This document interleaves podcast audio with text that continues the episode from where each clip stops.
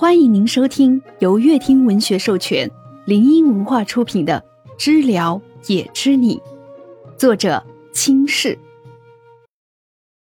第八章，好好化个妆。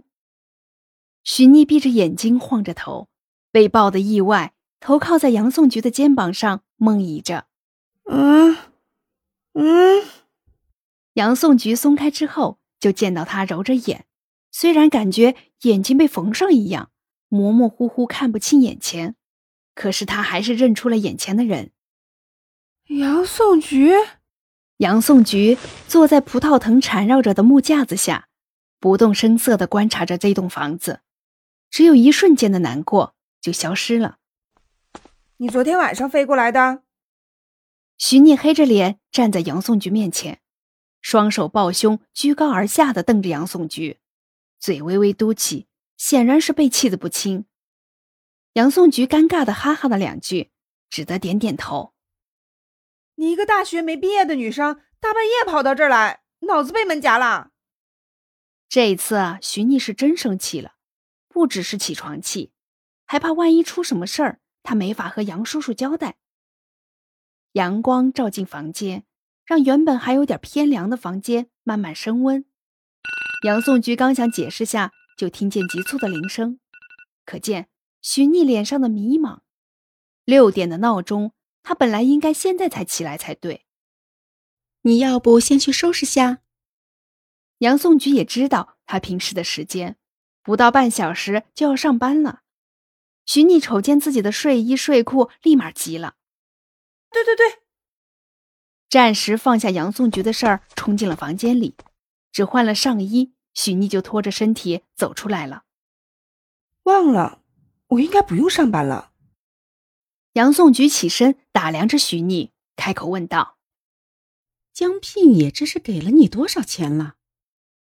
不解的拽出塞在裤子里的衣服。你猜？许妮抖着眉毛，一脸得瑟。要是没个几百万，你现在这样子，我都看不起你了。许妮害羞的咬了下唇，我马上就是富婆了，脸上的笑容逐渐灿烂，连刚刚被杨颂菊弄出来的恼火也降下去了点儿。那你想好怎么去谈恋爱了吗？不对，应该是治病。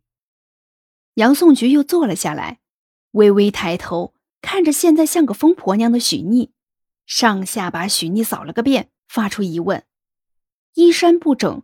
蓬头散发，再加上这样痴迷的模样，简直不堪入目。许逆有点羞愧，却又歪头问：“你不应该是劝不让我去的吗？”秋风吹落着枯叶，枯叶顺着大开些的窗户飘了进来，不偏不倚的落在杨颂菊淡灰的头发，像是也想知道答案一样。杨颂菊顺着头发拿下落叶。轻轻的握在手心里，轻轻一捏，就碎得不成样子了。那是你的故事，是好是坏，仅限于你。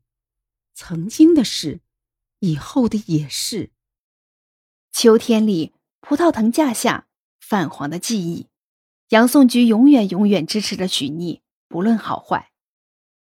杨颂菊实在看不下去许逆这副邋遢的样子，推着他就进去换衣服。